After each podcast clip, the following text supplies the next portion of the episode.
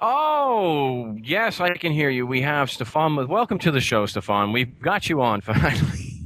Well, thank you very much. Uh, I do appreciate it. Uh, I actually just decided to do the show. Uh, the problem was that the um, the bits here were getting stopped and strip, strip searched at the border, uh, but managed to bypass that. Uh, the difference is my bits actually enjoy it, so that was a part of the delay. So sorry about that, but we're live and we're ready to roll. So I'm glad. Excellent, excellent. I, I, I, know we have Jim in, in New Jersey on. if you just be patient. Hold on for just a moment. We just brought Stefan on, and uh, so we'll, we'll, just please be patient. We'll bring you up in just a, a few moments.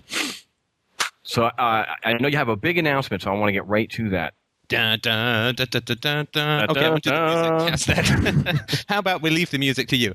Um, well, I just wanted to tell uh, it's a special just for your listeners and uh, everybody else. But uh, I have released uh, all three of my nonfiction books on truth, the tyranny of illusion, which is how to apply philosophy within a family context, universally preferable behavior, a rational proof of secular ethics, and real time relationships, which is a book I sort of wrote in conjunction with my wife, who is a, who practices psychology, which is the logic of love, how to imp- achieve richness, freedom, joy, and intimacy in your personal relationships, all free all the time. You get the, the ebooks, you can get the audiobooks, you can get all that kind of good stuff. Uh, it's uh, free, uh, freedomainradio.com forward slash free dot html. Did I use the word free enough in there? I think I did.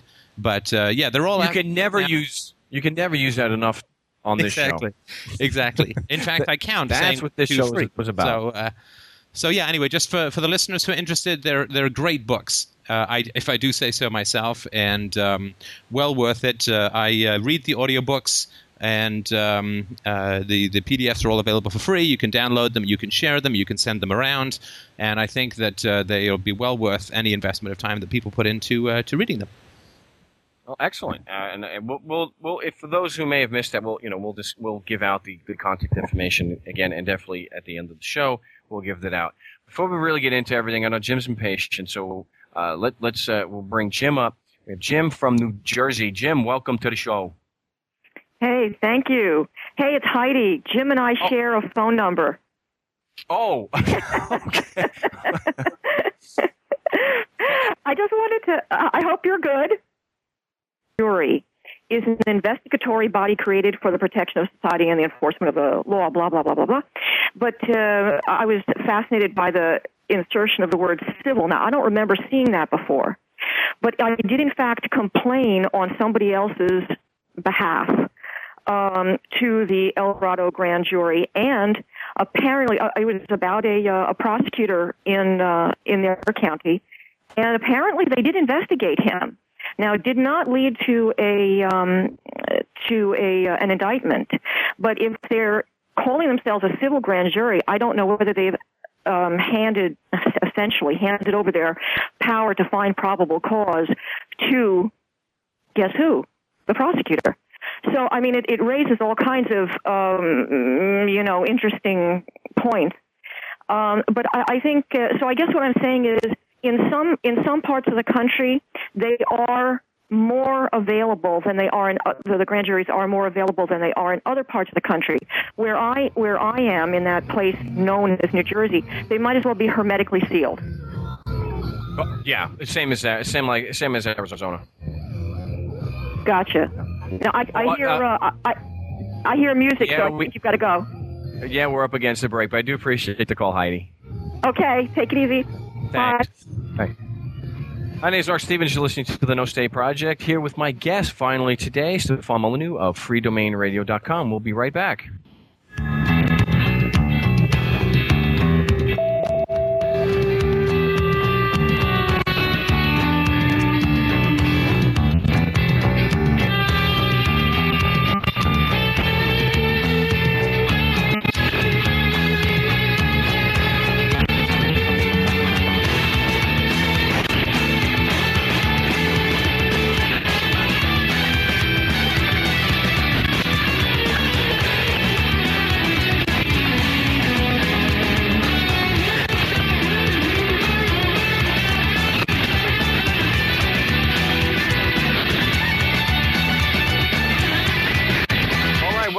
To the No State Project, the only show on the air dedicated to bringing about a voluntary society. world without the cancer we call government. And of course, that's nothing more than a group of men and women providing a service at the barrel of a gun. I want to welcome back my great guest. His regular guest. He's here every third Saturday of the month. Stefan Molyneux of freedomainradio.com. Welcome back, Steph. Thanks, Mark. I just wanted to uh, point out that that guitar solo you played just totally beat up my Barry Manilow CD. So I think you need a new one. I just wanted to mention that. Poor Barry, uh, he's hiding in the corner and his hair's falling out. Well, you know, it's funny you mention hair falling out. I got I I got a guy who trolls on my my YouTube videos, and his biggest thing is making fun of my hair. A problem I don't have a whole lot of, but go on. Well, what's funny is what's funny, and I was going to ask you if anyone ever went and and when you when you box them into a corner using logic and facts and reality, if if they fall back on making fun of your hair because this is what this guy he said something last night that I read last night. I got back in late last night after driving all day, and I wanted to mention something very quickly about Ron Paul, so don't let me forget that.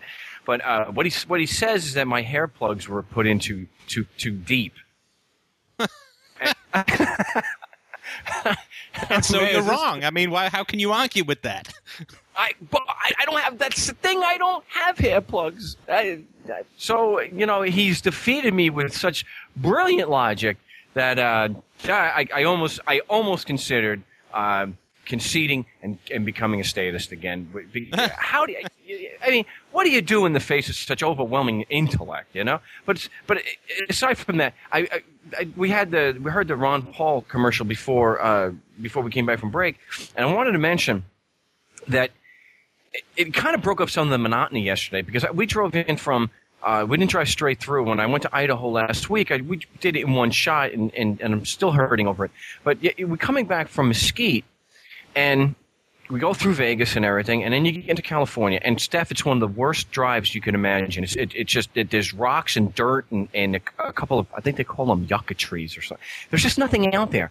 But you're south, and anyone who's ever made a trip from from L.A. to Vegas knows what I'm talking about when you go up by 15, and about 20 miles south of Baker. I think it's south of Baker. There was a huge, huge thing about Ron Paul on the on the west side of the street, and, and I, I, was actually glad to see it because it broke up the monotony. Huh. It was, it was, something to discuss for a few minutes. Anyway, I want to get back uh, to. I, I, don't know if you heard. I, I get you. have this uh, complaint that U.S. attorneys they call themselves or attorneys general. That's you want an army of attorneys. Can you think of anything worse? So they write this complaint to stop people from uh, selling trusts and to educate people about the ed- about the income tax system. And I may not agree with all the things uh, or the necessarily approach, but all they really do is put forth Supreme Court decisions. You've probably I don't know how familiar you are if you've ever seen anything like that, where they talk about you know the Supreme Court discussing the income tax and certain interpretations of what income is and all that.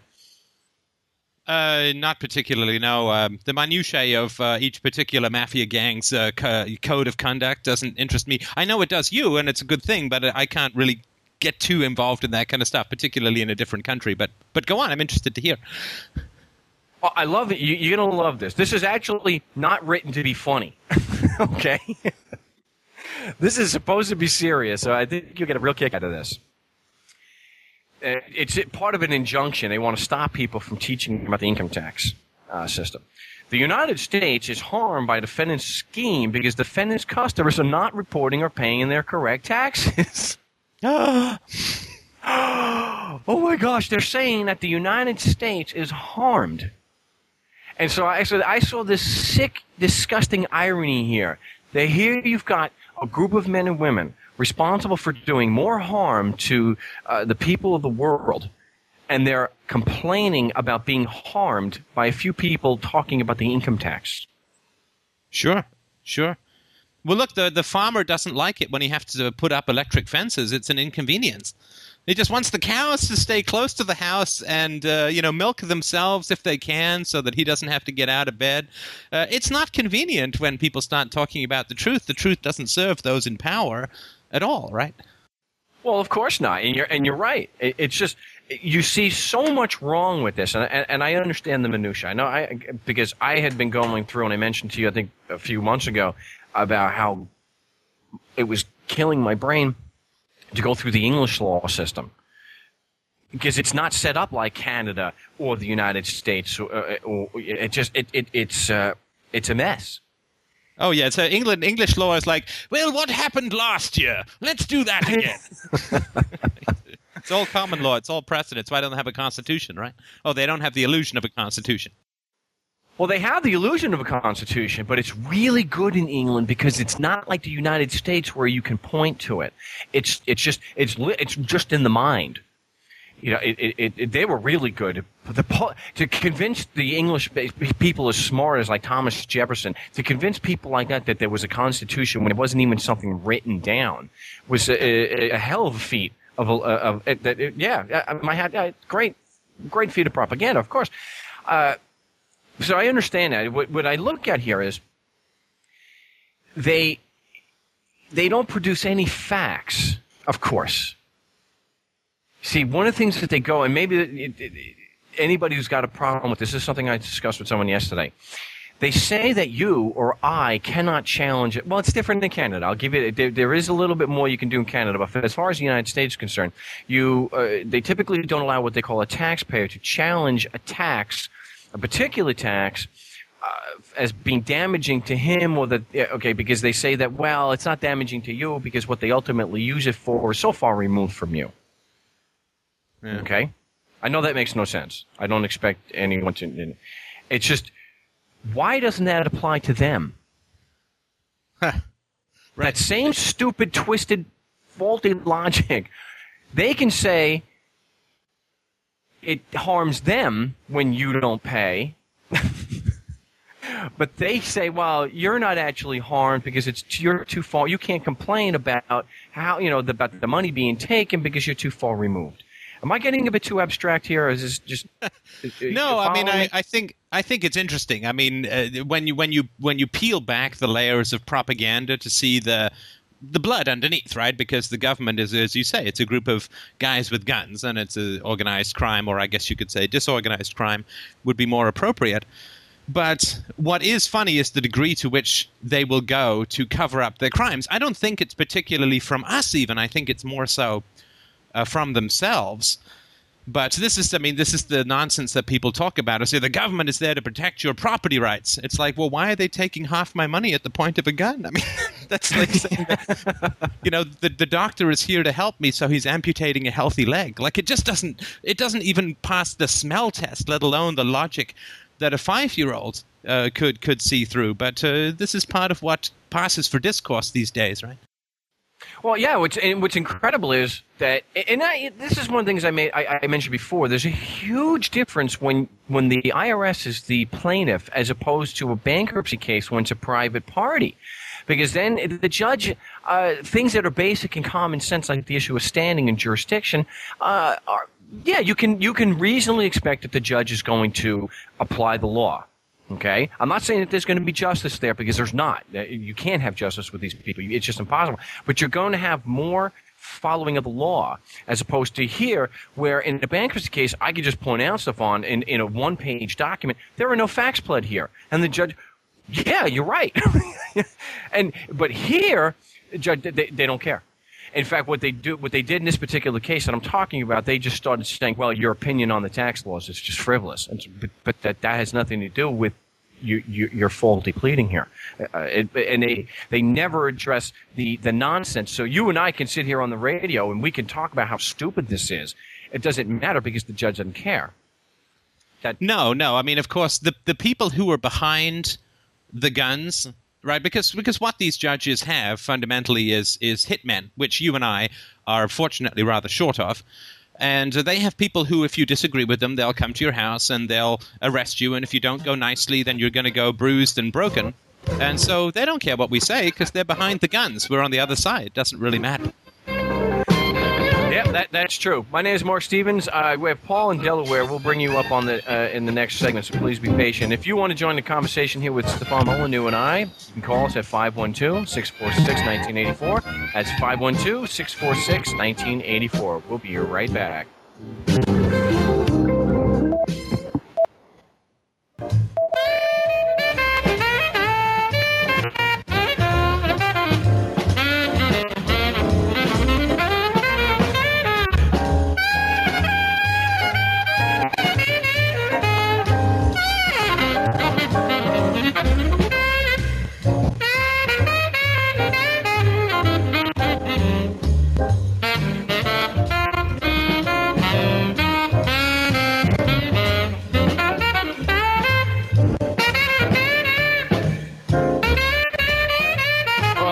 Great Cannonball.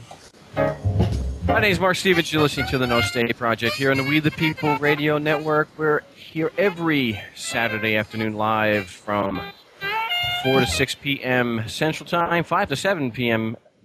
Eastern Time, and 2 to 4 p.m. Pacific Time. And I believe it's about 11 a.m. Sunday morning in New Zealand. And I want to welcome everyone uh, back to the show. Appreciate tuning in and listening. Uh, my guest today, of course, Stefan Molyneux of freedomainradio.com. Welcome back, Steph. Well, thanks, Mark. I, I, just wanted to point out that according to the documentaries I've seen, uh, New Zealand doesn't have radio, but they do have elves. So I don't know if elves pick up FM, but the documentaries that I've seen, and I think it was a trilogy, uh, you just may not have a lot of listeners in Australia because it seems to be medieval mostly. But anyway, I just wanted to point that out. But uh, please continue. Oh, taking shots at my Aussie friends now. That's uh, well. They see they know now because they already know that where you're from because you're originally from England. I was actually born in Ireland, and uh, I grew up in England. I lived in Africa for a while, came to Canada, and I've traveled around a fair amount uh, on business. And now uh, I'm an internet philosopher, so I barely leave the house. So this is as close as I get to uh, to getting out of uh, out of town. This is great. Well, I, that's. I'll have to ask you more later about where where you've traveled, but I want to bring Paul up. He's been uh, very very patient. Paul in Delaware. Paul, welcome to the No State Project. how you guys doing? Thank you very much. Um, I, ca- I call in because I I used to be a listener, and I hope that you give me the privilege, since I'm dealing with someone who claims to love freedom, that I get to talk because it's important. Uh, my position, so that you know where people's heads are at. I'm listening to the show, but it's only because I almost have to, because I really don't listen to talk radio, and I'll tell you why. And that is that it seems to be one gigantic network marketing cult with the power of radio behind it. And I just heard Deadline Live, Jack Blood Week of Truth. It's almost like watching TV. When you stay away from it and then you see what they're giving people, I would like to equate it to the same thing, but most people probably have no idea what I'm talking about. But um, I'm wondering, I'm, I'm Free State Project. I know that that is libertarian, and yet we're speaking to someone I think in Ireland and we heard about New Zealand and Australia and I can't help because I've listened to a show that I really it's called Free Talk Live on GCN. I listened to it until I got fed up because I'm just so sick of what I call cult members. All these people who point the finger at what the problem is, but they never get anything done. And to quote a libertarian in my area, I went to him with real information one time until I found out it's, it's all a controlling mechanism. And the Libertarian Party, especially, is controlled by the Freemasons. And that Statue of Liberty is a prime symbolic example of it. But uh, I just find so much uh, stuff that just turns me away. But the sad part is the majority of human beings, and this is my question. This is my question to you people that are listening uh, on the show. Um, can you please tell me because there's so many people that claim to be intelligent, but what I find them to be is what a cult uh, a cult member, and most of them don't even know what a cult member is. They they just point to someone like a David Koresh or, or or the new ones in Texas now, mind you. And I'm not saying they're not cult members, but I'm saying that the people that point the fingers, they are cult members too. And like cult members, when someone tries to waken you up and say, "Hey, look, you're you're going down the wrong path," you can't get through to them. You know how that is when you're dealing with cult members?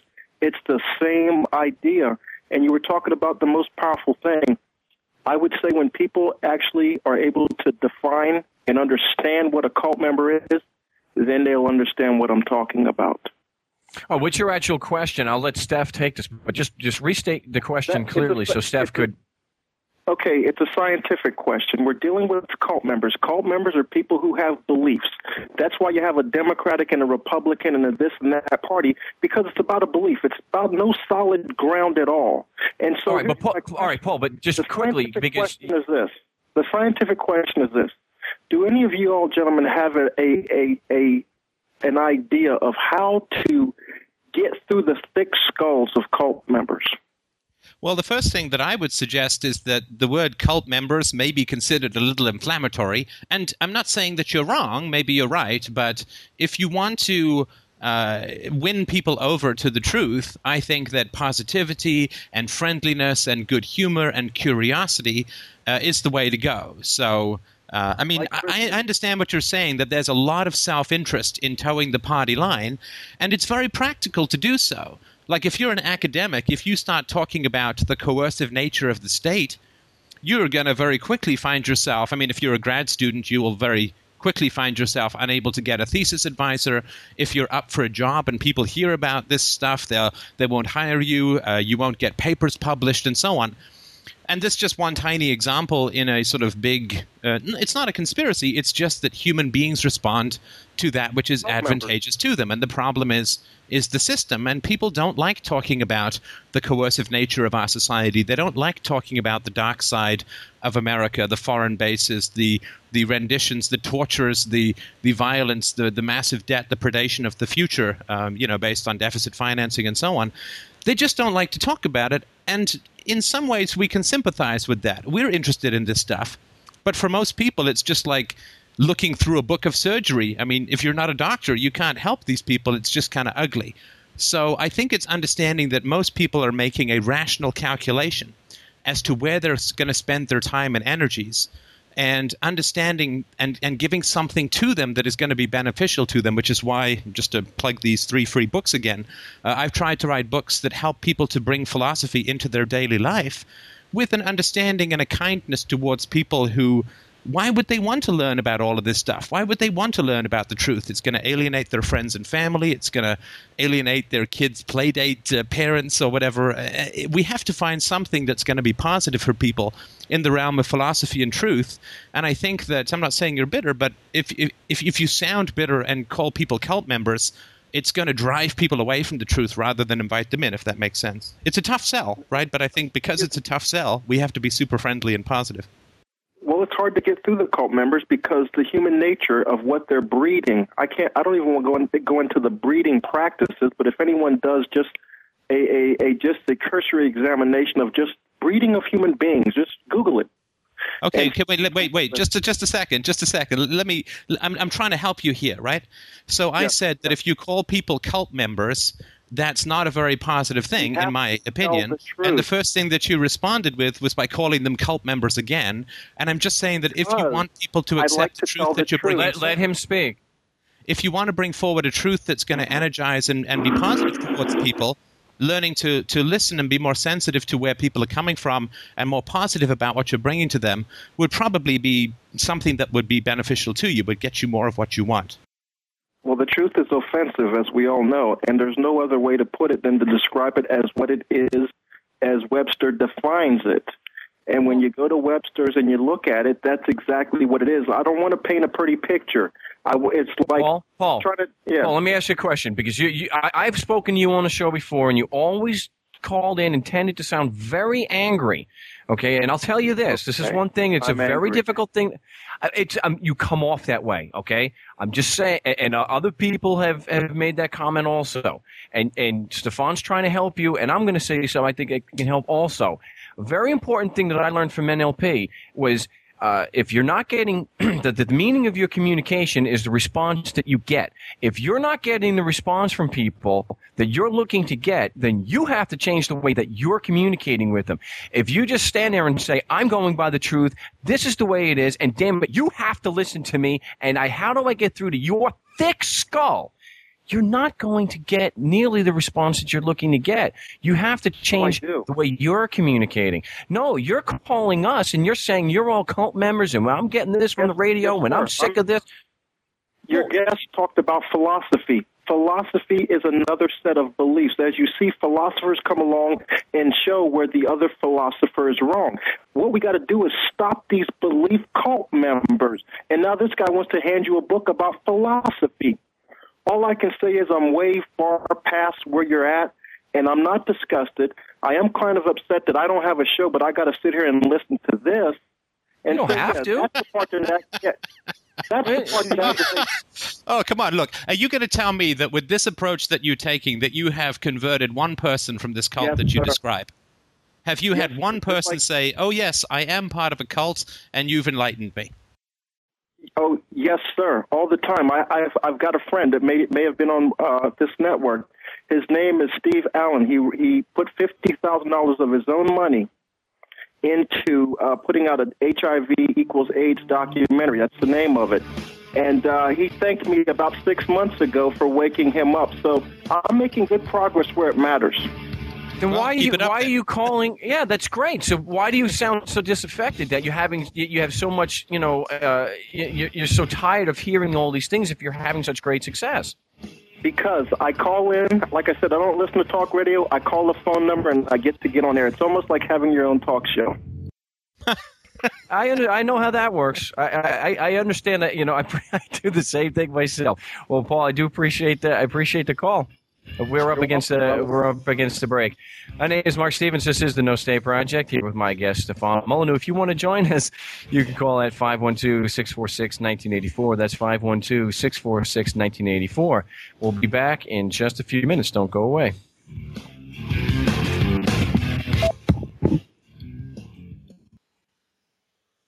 Do, do we lose Steph? No, don't. Uh, sorry, uh, I just I just wanted to tell you that being a co-host on your show is almost exactly the same as having my own show, and I'm very bitter. So I just wanted to let you know that I'm kind of going with the flow here. Well, you have to keep listening. Absolutely. So you know, uh, you have to. You just you, you can't help it. I do appreciate Paul's call. He used to call all the time, and uh, so it's been quite a while since we spoke to him. I think the last time, uh, one of the last times, I think it was actually you and I were doing a show together, Steph, and he had called in to berate me. Well, maybe I, he called in to make a comment, I should say, uh, because I had we were talking you and we were talking about mind control, and I had mentioned something from you know just just just one little pearl of wisdom uh, from uh, Zen Buddhism, and it had to do with that the need to be right is a sickness of the mind, and you'll see the irony in a in a second. And he had called up and said, "How dare I get on the air and talk about mind control and then quote something from one of the worst mind control cults in the in the world?" So I now, uh, uh, so anyway, I didn't understand that one at all. But uh, glad to be back But you with do everyone. get this. You, you know, with certain people, you do get this distinct feeling that you're kind of trying to debate with a television set, uh, and and so you know, you're either one of you is crazy or both of you is crazy, and so you got to just change your tactic, right? Yeah, and I just thought it was, and, and here the the quote that he was calling to comment about is so, uh, I think, so applicable here that the need to be right is a sickness of the mind, and the, the most problems are created, I think, because somebody feels that they're right, everybody else is wrong, and I'm not saying he may actually, be, you know, someone like may not actually be right, but it's where the anger comes, where I have to be able to control them. They should listen to me, which is just another. It, it sounds like just another control freak. Look, Well, you I'll people tell you, are all it's- Yeah, I mean, uh, uh, the basic equation that I work with, and, and as a philosopher, or I guess a cult leader, you could say, as a philosopher, the, the general, this has been since Socrates onwards, in fact, the pre Socratics, the general equation is the Holy Trinity reason equals virtue equals happiness. And if somebody comes into your life, this is my perspective, I'm not saying this is all proven, but this is the way that I try and work the mojo. If someone comes into my life who is uh, angry, and I don't mean angry in a just or, or proper manner, but just kind of bitter and negative and frustrated and tense and you know all over the map and so on, because I believe that reason equals virtue equals happiness. If someone comes into my life who's fundamentally not happy, I just know that they're irrational somewhere because they're just not following that pattern, which is as old as philosophy. Yeah, I agree. I it, it, I, I agree. Uh, we do have another call. We have uh, J JC in New York City. Hey, welcome to the show, JC. Yo. Hi, how you doing, Mark and Steph? Doing, yeah, doing good. Doing good? Okay. All right, I have a question for you guys. Uh, why are people afraid of recession, depression, those sorts of things that are caused by uh, government intervention in the markets? Why are they afraid of it? And that's my question. All right, Steph, Do you, you, sorry, start? do you mean uh, do you mean why are they afraid of uh, Why- losing why their do- why jobs they or, fix- or why do they? Yeah, yeah. Why do they fixate on it so much? Why don't they just think, you know, well, you know, what happens happens. We'll do what we um, can to deal with it. But why do people uh, fixate on it? You know, through the media. Oh yeah, yeah. Well, I think. why I mean, I'll think- just touch on that briefly, but I'm sure Mark will have more to say. I, I think that when we look at something like a naturally occurring phenomenon, like uh, I don't know, like a hurricane or something like that, uh, people don't fixate on it in quite the same way. It means that they'll be alert, they'll be prepared, they'll take precautions, they'll, you know, whatever. I don't know, you duct take your cats and whatever it is that you do. So when when there's a naturally occurring phenomenon, we're cautious and we take uh, we, we're alert and so on. But when there's a man-made phenomenon, things get a little different, and I think it's because there is a lifeboat called the government, which is on a ship that's being sunk by a torpedo called the government. Insofar as if you can get a government contract, then maybe you can survive the recession. If you can get a government grant, if you can get in with a government position or something like that. And so I think because it's man made, uh, it's a man made uh, situation through manipulations of the money supply, deficit financing, all that kind of crap people get really obsessed about it because they know that their obsession may ha- they believe that their obsession may have some effect the same way that people get really fascinated by elections because it's a man-made disaster so to speak. But where there's a natural disaster there's quite a different phenomenon. Uh, that, that would be my short answer if that makes any sense yeah i think that makes a lot of sense and if you're in business uh, how, how, do you uh, shore yourself up intellectually uh, emotionally just business wise to get ready for this sort of uh, hysteria that's kind of bouncing around right now in the system? Well, I mean, the first thing that I would do is to recognize that, I mean, th- there's this weird belief that floats around in the government that a recession is just a state of mind. You know, like if we don't say the word recession, then people won't panic and sell their stocks. And like we're all considered to be this hopped up band of sheep running wildly across a landscape chased by imaginary wolves. And uh, unfortunately, uh, it's just not the case. I mean, a, a recession or a depression is a very real monetary phenomenon that is amply explained by the Austrian School of Economics to do with uh, opening and closing the floodgates of the money supply. And uh, it's not an imaginary thing. It's it's a very real, a very man-made disaster. But of course, I would say that at this point, you know, we're in a situation within the cycle uh, and this is like I'm not an economist, so you know take this for all with all the salt in the world but we're not in a situation where uh, it can be affected by any kind of public policy at the moment. I mean, this is just the inevitable result of the war, right? And and so I mean, and other things and so on. But uh, I think just to recognize that uh, it's not an illusory thing. It's not the magical thinking will not save you. It's just something we have to ride out. Yeah, I would also point out too, though, JC, that the hysteria is not in in my experience. I talk to JT about this all the time. It drives me crazy because I, you know, it, I don't think not everybody, and probably the majority of people, are not sharing in the hysteria or the, this, this you know, anxiety. Uh, because I go to the store, you, and, and, and you around people, and, and like, it's like surreal to a point. Like, do you people realize why gas is four dollars a gallon? Do you understand why milk is four dollars a gallon? I mean, uh, do you do you know why you can't? It, like when you a hundred bucks does not buy a family uh, more more you know a week's worth of food anymore, or maybe two days worth of food. Do you understand what's happening? With I don't think the average person really you know understands or even cares.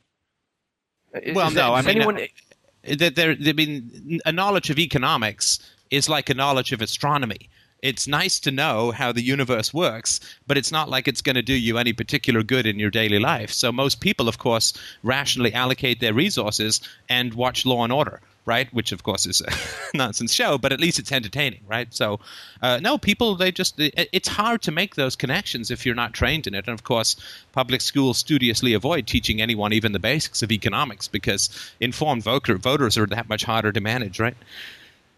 Well, uh, yeah. Well, informed voter is kind of an oxymoron. right, right. I, well put.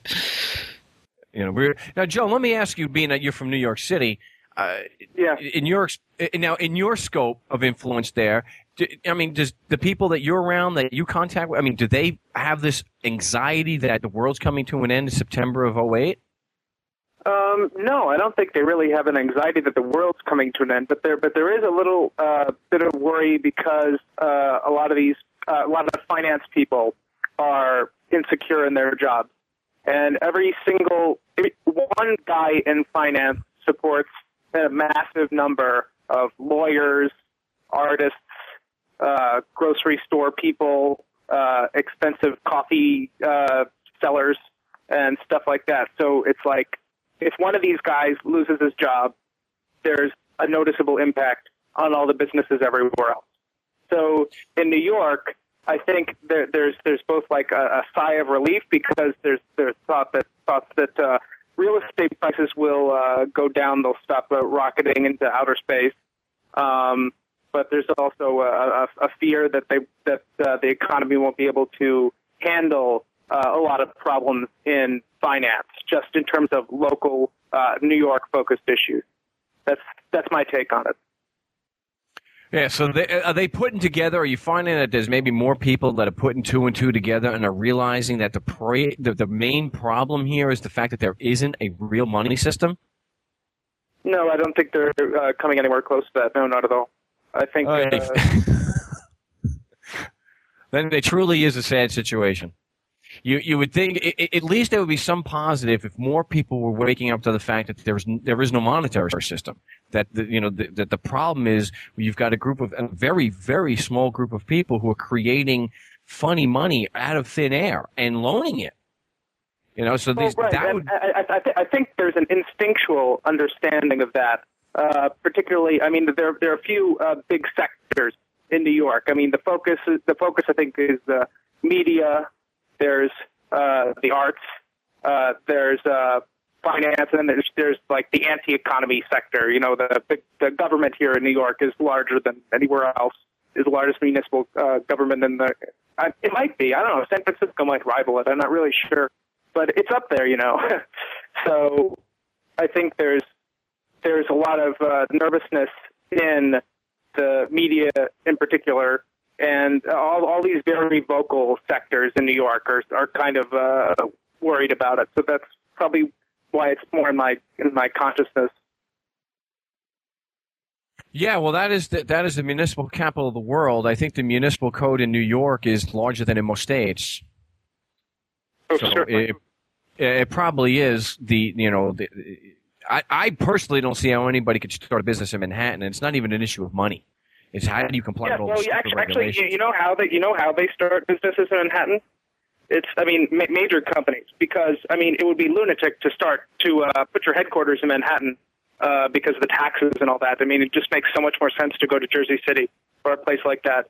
Uh, but what happens is uh, they get sweetheart deals from the government. I mean, this is uh, what Giuliani was uh, would love to do. What Bloomberg loves to do is they say, "Oh, we'll give you X uh, hundred million dollars or ten million dollars or whatever tax credit if you put your headquarters here.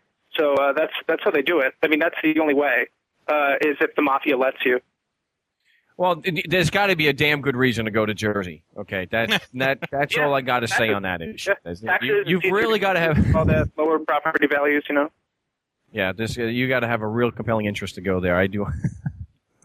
no offense to any of my New like- Jersey listeners. like that's what the government does, right? I mean, that's that's why it's that way. It's because the taxes are so high, so they can give favors, so they can manipulate uh, these. And uh, absolutely, it's the same thing with why they have uh, business licenses and why they have uh, a vocation, you know, uh, vocation licenses like uh, licensing doctors and things like that. It, it, Correct, it's the same old. It's the same old story. Well, Joe, I do. Uh, I'm not Joe. JC, I do appreciate the call. oh, my pleasure. J- JC from NYC. Uh, Steph, one of the things I wanted to get into, we touched on before when they mentioned about the cult. Maybe I want to f- we'll focus on just the cult for just a moment. Uh, Do you agree that just someone like yourself is a cult leader? Because now I, he's not the first one to. I don't know if he necessarily accused you of that. I have to listen to, it, but you have been accused of that. Oh, sure, yeah, absolutely. Yeah. Yeah. No, no, Yeah, what, what, no. What's your? ta- what do you feel? How do you? What do you think about that? Well, I'm a little disappointed. I mean, if I'm a cult leader, I should have a whole bunch of Rolls uh, in the uh, in the driveway. Uh, I should have my own island, and I believe I should be able to travel backwards through time. So, no, but this is a standard um, uh, accusation that is put forward, and and I have some sympathy for it because we do get into personal topics in philosophy. I'm very much around the philosophy of the everyday. That philosophy is not about, you know, whether space aliens have free will, but how is it you can live a life of more virtue and integrity and freedom in your daily life? Because the state isn't going to set you free, and so you have to find as much freedom as you can in your personal life, both to live a happy life and also to inspire other people with with freedom. Become a personal example rather than a, uh, a walking encyclopedia of libertarianism, which has never struck me as particularly free. So, because we talk about per- personal issues, people get uh, alarmed and upset, right? Because most libertarians are rigidly abstract and rigidly it's all about the state and it's not about my friends. Uh, freedom is not about my friends and my family and my work environment and so on. Uh, it's about the Fed, you know, and all this stuff I can never do anything about.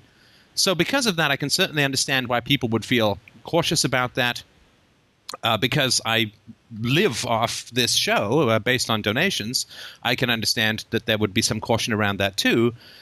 But um, of course, the, the, the difference is that um, there's nothing that I say that is ever to be considered true because I say it, and that's different from your average, uh, even remotely competent cult leader. That uh, I'm a philosopher, which means reason and evidence win for everyone. It has nothing to do with me. Uh, I happen to have a good fertility of imagination and good language skills to come up with. Uh, theories or propositions, but they stand or fall based on the application of reason and evidence. And so uh, it's not a cult of personality because um, it has nothing to do with my personality, and fundamentally, it has nothing to do with me at all. It's just a community of people who use reason and evidence to sort out some of their challenging beliefs and life situations. So, yes, it's about the abstracts, but the application is in the personal, and that's, I think, what gets people most alarmed. Yeah, well, this whole idea, because what I get from what Paul says is that anybody who has a rigid set, what he, well, a set of beliefs that are different than his because he certainly has his beliefs. Okay, so if you're talking not necessarily about specifics, whether it's religious or this, that, you know, you know as far as, because I don't think Paul was making a distinction uh, about, you know, a cult that it's necessarily just religious innate, you know, uh, just that it's it's a belief system. You know, just look, if you hold a belief set, that's what I get. Maybe I'm wrong. But it, it, just if you hold a certain set of beliefs and you teach them, uh, you're a cult leader. If you're, fo- listening to a show like this, then uh, you, are a cult. You know, you're a member of a cult. Like the audience to this show, uh, it's a cult. Yeah, I've well, just that. because uh, just because a lot of idiots are certain of things doesn't mean that everyone who's certain of things is an idiot. That's that would be my short response. Very well put. My name is Mark Stevens. My guest today is Stefan Molyneux, freedomainradio.com. Join us at 512 646 1984. Online and on demand, this is We the People Radio Network.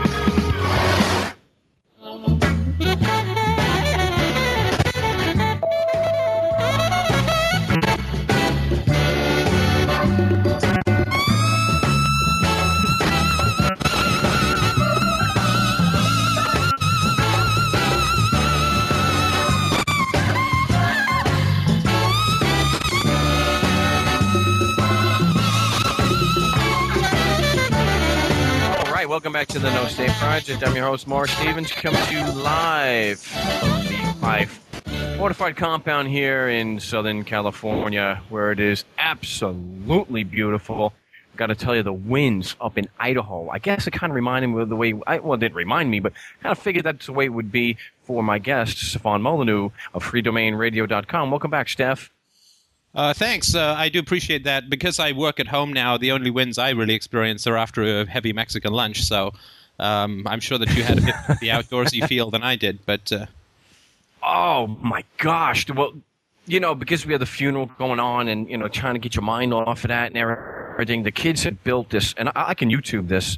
We got on video. They, uh, some of our younger children built like a three foot volcano that they made. So we had the idea, well, you know, I have a nephew who's a who's a chemist, you know, and that's always good. You know, you you you get some you know some immature adults together with uh, certain chemicals, certain household chemicals, and dry ice. Uh, you know, in the volcano there, it lends itself to some destruction. And uh, so we made some. Uh, so the volcano didn't come out too good, but we started making those uh, dry ice bombs. so, ah, nice. so it was nice to be in a place like Idaho where they don't give it where, where the, you know your neighbor's not calling the cops because the next neighbor is you know a football field away. But the wind, gosh, I can't tell. Oh man, was it cold? You have no idea. Oh, brutally cold. So I'm I'm glad to be back down here in the south where it is not. And, and the snow. It's not supposed to snow in April. you know what?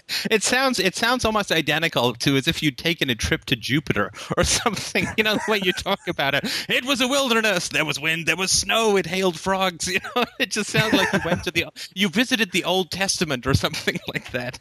Well, you know, for me, I, I'm from I'm from Long Island. Even though somebody recently is, thought he was putting me down and making fun of me by saying I'm a backcountry hick, and I'm, I'm a backcountry hick. I I got to tell you, I'm from Long Island. Not, we're not usually described as backcountry or hicks, but yeah, the hey, we- I'm I'm an Arizona guy now. I, I, I go to Idaho and it's just too cold, and, and to me, yeah, I- it's like going to another planet. It is. Oh, Idaho's too cold for you, says the guy from Canada with all of the sympathy in his frozen little heart, let's say.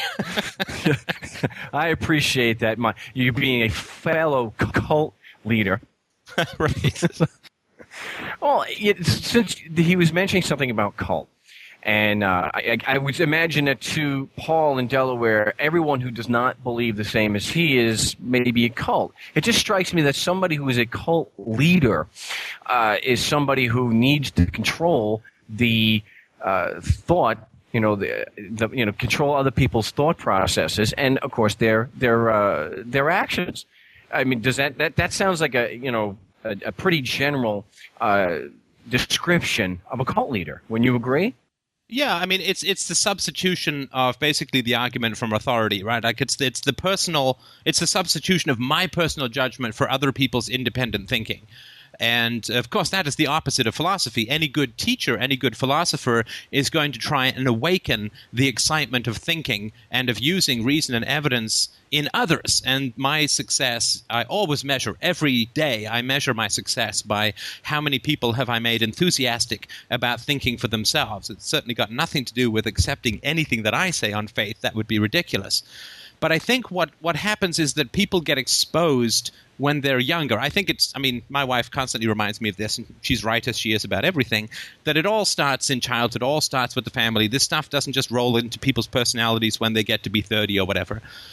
And I know that when I was a kid, all of the people who were the most certain in my life, um, particularly in the educational system, and I went to a boarding school and I went to public schools in different countries, and this was a universal phenomenon, that the people who were the most certain were almost always the most irrational, whether these were priests or whether these were the, the teachers or headmasters in my educational environment. And, and whenever you would question them, they would get aggressive. And so people who come across as really certain, you know, like some of the more diehard truthers or the people who believe that global warming is man made and all this kind of stuff, they get really uh, kind of tense about things.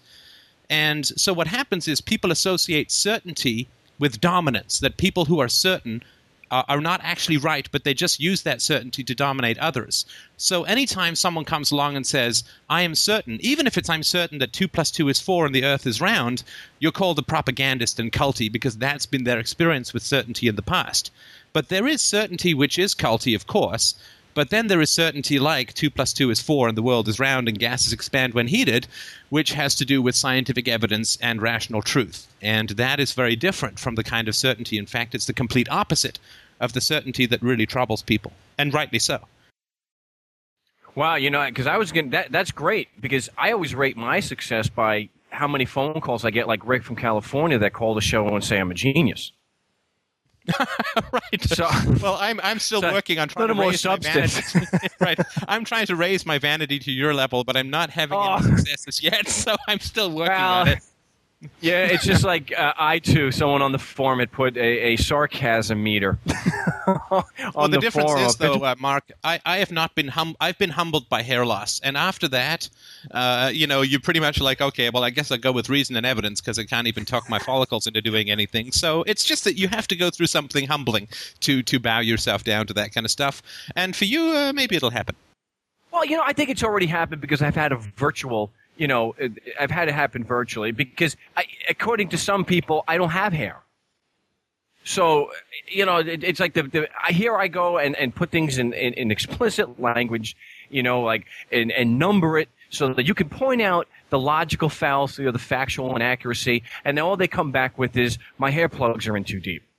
Oh yeah, no, I I got um, just not to elevate any YouTube comments to anything serious, but I get uh, you're fat, and also um, you claim to be into the free market, but your wife supports your show.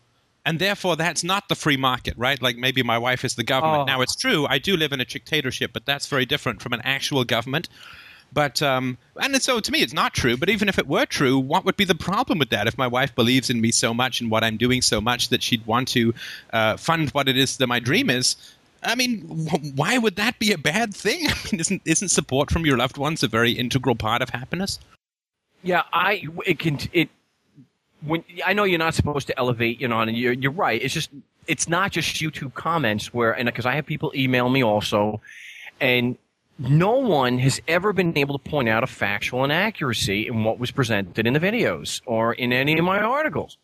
It's not from a vanity standpoint, but I mean, I have no problem getting into a discourse and discussing. Hey, we we don't screen the calls here, you know. So like what Paul was saying, I you know, you you could you he could do the same thing with other, you know, with he can call the the Michael Weiner show. It doesn't mean he's going to get through because you can't get through the the, the, the screener. We don't screen the calls here. I, I, I just what I don't get you know, the, the personal attacks are, are stupid. Uh, it, it, just shows me that when someone comes back and says you're fat or makes a comment like that, they cannot show a flaw in your facts or your logic. Yeah, I mean, uh, fundamentally, it's a cry for help, and you know, help. I I, I, I can't think and I can't get up. You know, it's a cry. I mean, whether you want to help people is up to you, but it's a, it's a cry for help. Help! I'm trapped in a bear trap of my own broken brain. You know, that's what people are saying. I don't choose to help a lot of these people. I will occasionally, but uh, I just view that it's just a cry for help. You know, it's like I can't think and I don't even know that. That's how lost I am. And the tragedy, of course, is that these are people who were raised in a government-run school system where they were never taught about reason and evidence and how to think and how to logically discourse. Uh, they may have been taught uh, in fundamentalist religious schools where uh, faith uh, and and mere emotional assertion was considered a reasonable substitute for rational evidence and reason. Uh, they they may have been part of uh, uh, particular culty kind of groups, of which there are quite a few on the internet. Uh, and and so th- these are just people who've gone through this process of having their minds dismantled over time, and it, it's unpleasant, but it is a sad thing to see. Well, you need to get through their thick skull somehow. My Sounds like Mark I've managed to reach you with compassion on this subject.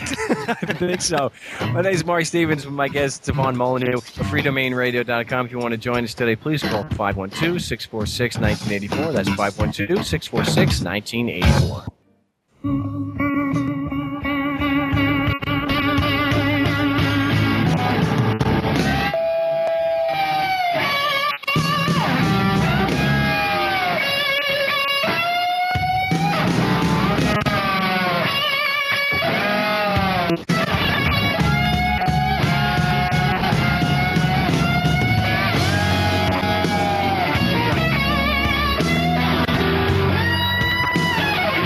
Welcome back.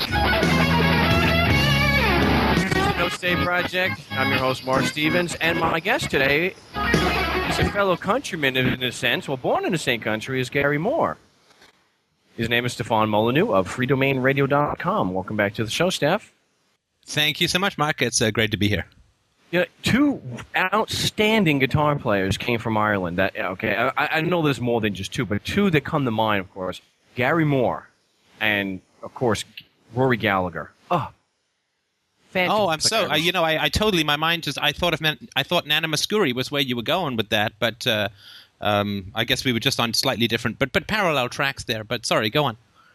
you, you, you all right? I just blew your mind, didn't I? just kidding. Go you, on. you, you, you, you, you're showing how uncultured I really am. Okay, apparently. Not, I have no idea what you're talking about at this point. So. No, Nana Mouskouri, famous Irish guitarist. No, my not, wife is it's not Greek, helping. so- Oh, not not helping me at all. But I'll have to look into that. I'm more on the, uh, you know. Well, you've heard what what what's I, on your show. But don't don't worry. There is a about an 89 year old Greek man, one guy who's listening who found that really funny. Uh, so that goes out to him. Uh, you, uh, not so much. But uh, go on. Yeah. Well, I, again, I'm just uh, you know some putz from Long Island. So what do I? What what, what do we know? Uh, um, I want to discuss about children, and and it's a very real concern that I know people have about teaching the kids proper logic, reason, and rationality, teaching them the truth about uh, government. And you know, when you have young children, you're going to teach these things, and the concern that people have is, well, they, they have to put the kids in public school because, well, they'd get shot if they didn't. So how do you teach children that are, especially under 10, these truths without having to, in a way that you don't have to worry that you're going to be called in by the principal, the teacher to, you know, eh, to answer why your, your child is saying there's no monetary system or this isn't real money. Right, right. No, it's it's a challenging problem. Uh, my particular approach with my wife and I want to have kids, and and our plan is we're going to hire someone uh, on Halloween to take half our kids' candy at night. And we feel that that is going to be quite an effective way of getting the nature of government across from them. And then when they come home and cry about it, we'll actually present them a bill that says that they now owe us the remainder of that candy because we've been deficit candy financing. And that really is going to be the way that we're going to try and teach them uh, until the authorities take our children away. But when the authorities do take our children away, they will be well, well educated in certain principles. I'm just kidding. Oh, so you're good. Oh, yes, of course. You, you, so you, you're, you're, you're just using a more advanced uh, system of trauma to teach children how to accept kind of a, you know, right, and then of the course, system. when the children do get taken away from us by the government, they'll also understand the nature of the government as well as they're torn from our hands. So there's ways of doing it that's going to toughen them up. But uh, no, I mean, in all seriousness, it is it is a challenging question. The truth of the matter is that you don't have to send your children to public school; you just have to pay. They don't care if you send your kids; they just want the money, right? Oh, so, that's not true, Steph. Uh, it's not true. Right? If you don't, but there's homeschooling your, all over the place in the U.S., right? If you have permission to do that, and you you you know like in California there's a recent thing in California where the teacher the, the parents have to be licensed. So not everywhere they there are some places so I know you could say it's easy just move. Not everybody's able to move because of their job and whatnot. So I oh, just yeah. want to look at more broad look at it more in a broad sense that's more uh, because yes the uh, the uh, the uh, the ideal, of course, yeah, pull your kids out of these concentration, absolutely. But for the, for a lot of people, that's not the case. And even if you can't pull them out of those schools, you also have the concern. Eh, well, I guess it's the whole thing that you talk about, you know, being ostracized. You know, well, you shouldn't be friends with these people, and but you know, but as far as the, you know, people, your children are going to interact with other people. They're going to interact with government officials, and so I, I, you know, uh, it's not one of these things where, like with my kids, uh, I just do, you know, I say, look, uh, you don't talk to so and so about this, you know? Right, right, right.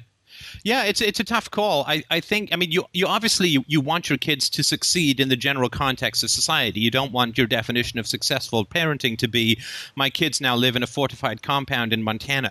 Right? I mean because I mean, well, for you, you already have a fortified compound, but for those of us who are a little more exposed, let's say, uh, it is a challenging question. I think you want to teach them the truth uh, about the world. But I think, and this is the challenge, and this is what we were talking about with reference to the earlier, rather abrasive caller, that you, you want to teach them to love the ignorance that is around them. And, and that is a really, I mean, libertarians, we're not so good at that. I mean, we're really good at lecturing people about how the world should be, but there's a lot of frustration and indignation in the in the libertarian community, and I think among certain libertarian parents that I've seen as well. This is the world that we've inherited, and it is a tough tanker. It's a tough super tanker to turn around towards the truth, but are we really going to complain about being born in the dawn of the 21st century where you and I are being around at this time where you and I can have these conversations where I can have conference calls we do a call in show every Sunday afternoon where I can talk with people around the world for free where I can make a living being a podcast internet philosopher. I mean, it is a brave new world that we live in, and the tools for freedom have never been more powerful, and the tools for truth have never been more powerful. I can run a quasi Socratic philosophical conversation with tens of thousands of people around the world. It's never possible before. It was completely Im- incomprehensible to do before. So I think that finding a way to recognize that people have not been taught how to think and they've been punished for thinking, and that's created a lot, created a lot of distortion in the personality. Most people's minds are like those Chinese women's feet that were sort of bent in and tortured in on themselves in this foot binding practice that was in like late 19th century China. They're kind of broken. And learning to feel affection for people and and see them as the victims of a society because very few people are natural philosophers or natural libertarians they just do what they're taught and they're taught all of these terrible and bad things and they're punished for thinking and they're attacked for being independent and they grow up kind of frightened and angry and scared and trying to find a way to have affection for the best that is within people even if you can't reach it even if they turn out to be irremediable or irretrievable jerks. Finding a way to love the potential for truth within people that's the thing i want to teach my kids the most that you are privileged to be in a position where you have some really great foundational aspects of the truth and the ability to think and lots of people don't get that. It's like trying to teach your kids sympathy for the poor kids in Ethiopia. It's like they're not sitting there dying because they're too lazy to get food, right? That you happen to be born here, they happen to be born there. Kids born in reasonable households should be taught reason and they should be taught sympathy for those who weren't. And that doesn't mean be everyone's patsy or anything like that, but you can't change the world productively if you can't love it either. Well, that's true, and and uh, and it also, when you talk about this is the world we've inherited, is accepting the world as it is. Because if you don't take the world for what it is and the way people are, uh, you can't really be effective in bringing about any kind of change. Yeah, nature to be commanded has to be obeyed, and that's a rule of science and a rule of engineering that we we don't expect to reinvent physics when we want to build a bridge. We just accept the way things are, and you simply can't have an effect that is positive and long lasting in the world by rejecting the realities of the people around you. And the reality is that people are tense and people are frightened. And when you ask people to take a step towards the truth, it's a really, really a terrifying proposition that threatens all of their personal relationships. It may threaten their work relationships. It may threaten their marriage. They may feel bad about what they've done to their kids. It is a very emotionally volatile situation.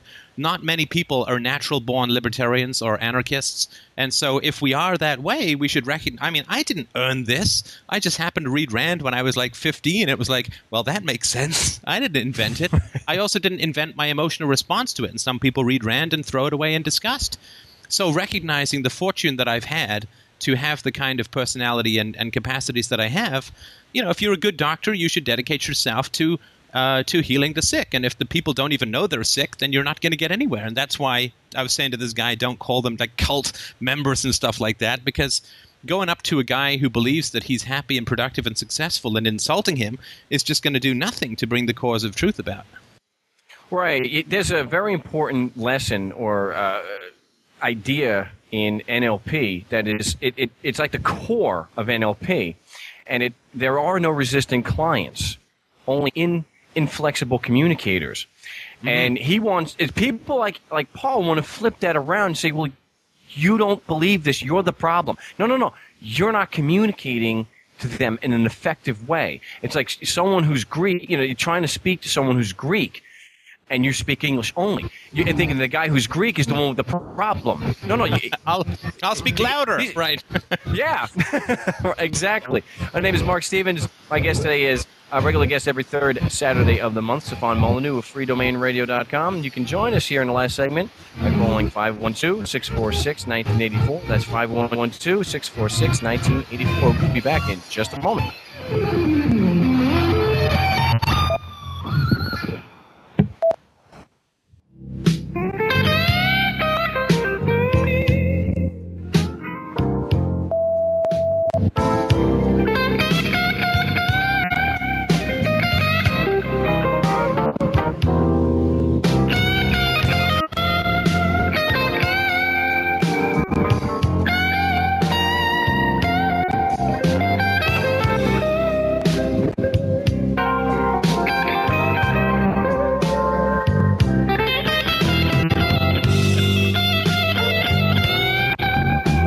To the No State Project. I'm your host and cult leader.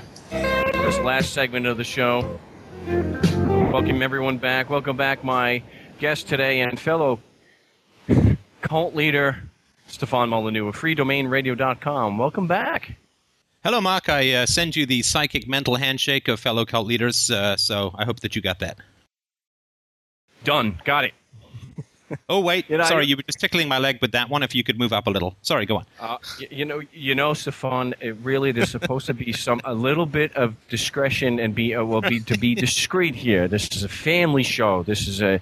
Let's not offend any of our cult members. That you know, come on, We've got a right, unlike the regular mainstream media, which are more of a family show, if you know what I mean.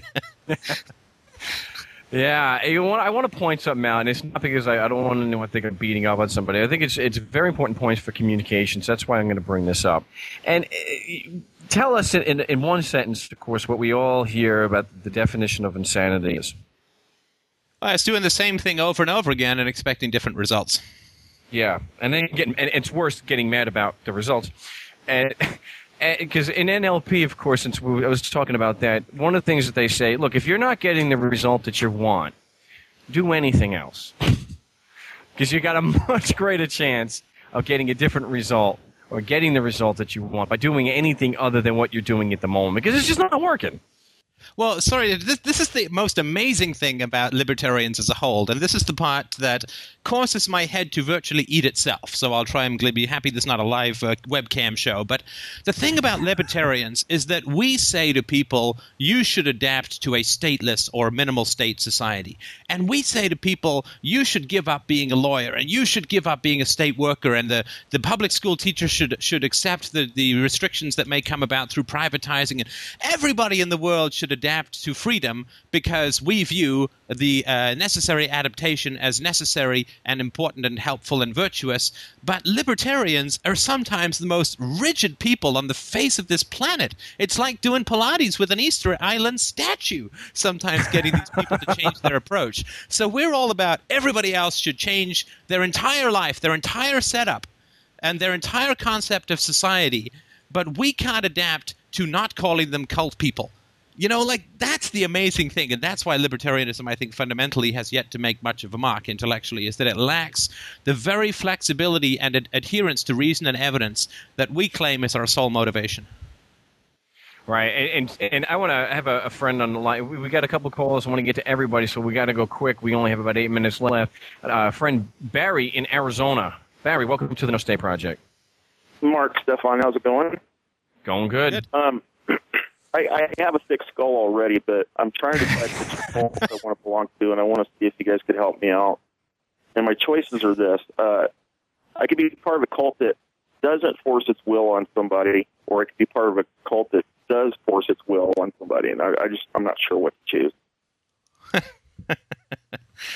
Go well, on. Since I mean, you're from Arizona, since you're part, from Arizona, part, what's that? I was saying, since you're from Arizona, I, I, I'll I'll I'll, I'll take this if you don't mind, Steph. Yeah. We're sharing cult cult uh, uh, responsibility. You can have this one. yes. Well, and, and, that's a very that's a great point. I, you know, it, it, because it, but he always makes the distinction eh, that uh, we're all you know, cult members and, and he said, but I, I, I agree with you. You know, if, if you have, because he's thinking that a cult is really anybody who, you know, it, it, pretty much anyone who doesn't believe the way he does, unless I'm misunderstanding him. So yeah, I, I'd rather be part of a nonviolent one. Yeah, but the benefits of being a cult member in a violent cult, like, you know, government, sheriff's department, whatever, is that, you know, you have job security because you get to, you know, you pay your salary with stolen money. You know, you get to wear a lot of really cool insignia. Um, you know, I kind of like that, the whole personal adornment thing, you know, being able to walk around and, you know, um, there's a lot of, there seems to be a lot of benefits on that side, you know, but I don't know. I, I just yeah. thought maybe you guys could help me out a little bit. Um, you know, cause I mean, it, you know, if we're going to talk about cults and, you know, people talking about libertarianism being a cult, why don't we talk about the other type of cult, which is one that wears the, that is openly a cult that wears the uniforms and takes the well, and uh, public schools, right? Stolen money and What's that? Well, sorry to interrupt. I was just saying, I mean, when people come running at me with the cult accusation, I'd say, well, if you're really concerned about indoctrination, what about uh, a system that takes children out of their homes by force for 14 years and pumps them full of all sorts of brain destroying nonsense? Why don't you go and talk about public schools? Well, because it's easier to pick on libertarians than it is to take on a school board, right? Right, exactly. But I mean, it just really blows my mind that people don't see government as a cult. You know, that they'll they'll take people that have a certain belief or philosophy about life that you know lean more toward freedom and independence or 911 truth or whatever, you know, and call that yeah. a cult. But they don't look at government like a cult because it has an official stamp on it that's sanctioned by the so-called state. You know, it just really blows my mind. So I guess that's more my thick-headed, you know, thinking. So Um, anyways, just wanted to throw that out there. So you guys should probably take another call. yeah, I do appreciate that, Barry. Okay. Yeah, being a, being from Arizona and a, and the guitar player, yeah, that's get that he has no choice but to be thick-headed. I, I, I I've been accused of that myself many times. Uh, all right, we have uh, Richie in New Orleans. Richie, welcome to the No State Project. Hey, you guys, first time caller. Um, in the tradition of liberty and the patriot movement and all that, what do you guys know about any the legitimate means of adjusting your status to not pay income tax? Well, I would uh, adjusting status. They don't care whether you're, you know, what what you call yourself. Okay, they're always going to label you a taxpayer. It, it is part of the program. So if you and if you and if anyone wants to really see just how programmed these people are, you know, like with the franchise tax board or whatnot, just give them a call and speak to somebody. Uh, you know, you take the number off of one of their little forms and just give them a call. And when they say taxpayer, just correct them and say, well, excuse me, I'm not a taxpayer. They won't know necessarily. Most of them don't know how to respond. Well, are there any people who actually do have a status that don't pay taxes, like the the uh, what do they call them, the Amish or you know Indian tribes or whatever? Is there a status that that does allow you to avoid income tax? Well, it's, I'm glad the Amish uh, had to get a specific uh, exemption, legal exemption for Social Security for religious purposes. Uh, I think they avoid paying income tax because they don't use money. Okay, let's go that way then. Let's let's move on that angle. Well, that, I, you know, that's that's I, there are there is bartering is actually legal in the United States for many years because I believe so many people had had been doing that, and I and I'm I- think it's great. You know, if, if somebody wanted to start something and promote it on the show and on the website, I'd be happy to help with that. Yeah, but Uh, didn't they I- just I- recent- wasn't there this guy who printed all, uh, who minted all of these silver coins about six months ago, and and, and the Nazis went in and confiscated all of that because they were using that as a currency. Uh, yeah, I don't know. Yeah, I don't think they were necessarily Nazis. They, you know, I'm, I understand talking- why you're saying You know who I'm talking about. I know you. Yeah, they had actually been in business for about ten years. So, and it was about six months ago they had all their silver stolen, and uh, Is- yeah, and then settled e-gold. Well, that's the thing. They they made a number of different, uh, what I believe uh, were errors in calling it, uh, you know, putting the Statue of Liberty on there and actually going after the Federal Reserve. Now that that may have, I- can't say for sure that that's what prompted them to do what they did. Had they just been using silver and silver certificates, uh, receipts, warehouse receipts, and just left all the political stuff off there, I don't. I they probably still would have been raided. They probably would have had all their stuff taken. This is a this is a very real threat. That any time you do something that threatens their system of control, they're going to come after you, eventually. And that's what happened here, and it happened with eGold also. They shut the eGold eGold guys down by accusing them of child pornography and stuff like that. So he's shutting it. Can you imagine going onto a going into a, like Trump Towers with a uh, somebody went in with uh, child pornography and they seized the entire Trump Tower? Shocking. Well, and you want to make sorry. You, you also want to make sure that I mean, there's lots of things you can do to minimize taxes, uh, self-employment, and so on, deductions. Uh, I, I think you want to make sure that you're not going to spend more time and energy avoiding taxes than you would be just by minimizing them. Uh, I mean, just from a pure, pure pragmatic standpoint, it's not your fault that you're taxed. It's not your fault that the, we inherited this system where money is taken from you if you want to participate in economic society. Money is taken from you by force and used for evil purposes. I mean, it's it's just it's not your fault morally, and so I would say don't surrender more of your freedom than necessary and live a life of anxiety and and and fear and manipulation in order to avoid uh, taxes, which can be very legitimately minimized legally. But if you Yeah. can't deal in barter and in other property, as in gold, silver, beans, rice, oil, honey, whatever, you can actually avoid the tax, right? Because they, they, they, they can't Yeah. tax. You, Well, but how much tax time? Sorry, the question is how, how much time are you going to be spending doing all of that versus just using cash and paying some minimal amount of tax? I guess that's your adjusted lifestyle, you know? Yeah. Yeah. All right, gentlemen, Well, thank uh, you. Richie, I do appreciate the call, and, and Rick in California. I'm I'm sorry we're not going to be able to get to you today. Uh, we're out of time. Uh, Stefan, great having you on again. I want you to give the uh, the uh, the contact information and the books that you have. Yeah, free uh, three free books available, audiobooks, PDFs. You can download them right away. freedomainradio.com forward slash free.html. Thank you very much, Mark. It was a great show. I appreciate you coming on again, Steph. My name is Mark Stevens. This has been the No State Project again for August 19th, 2008. And as usual, government is nothing more than a group of men and women providing a service at the barrel of a gun. If they were interested in protecting your life, liberty, and property, well, damn it, they would be the first ones looking to take it. Until next time, L'chaim.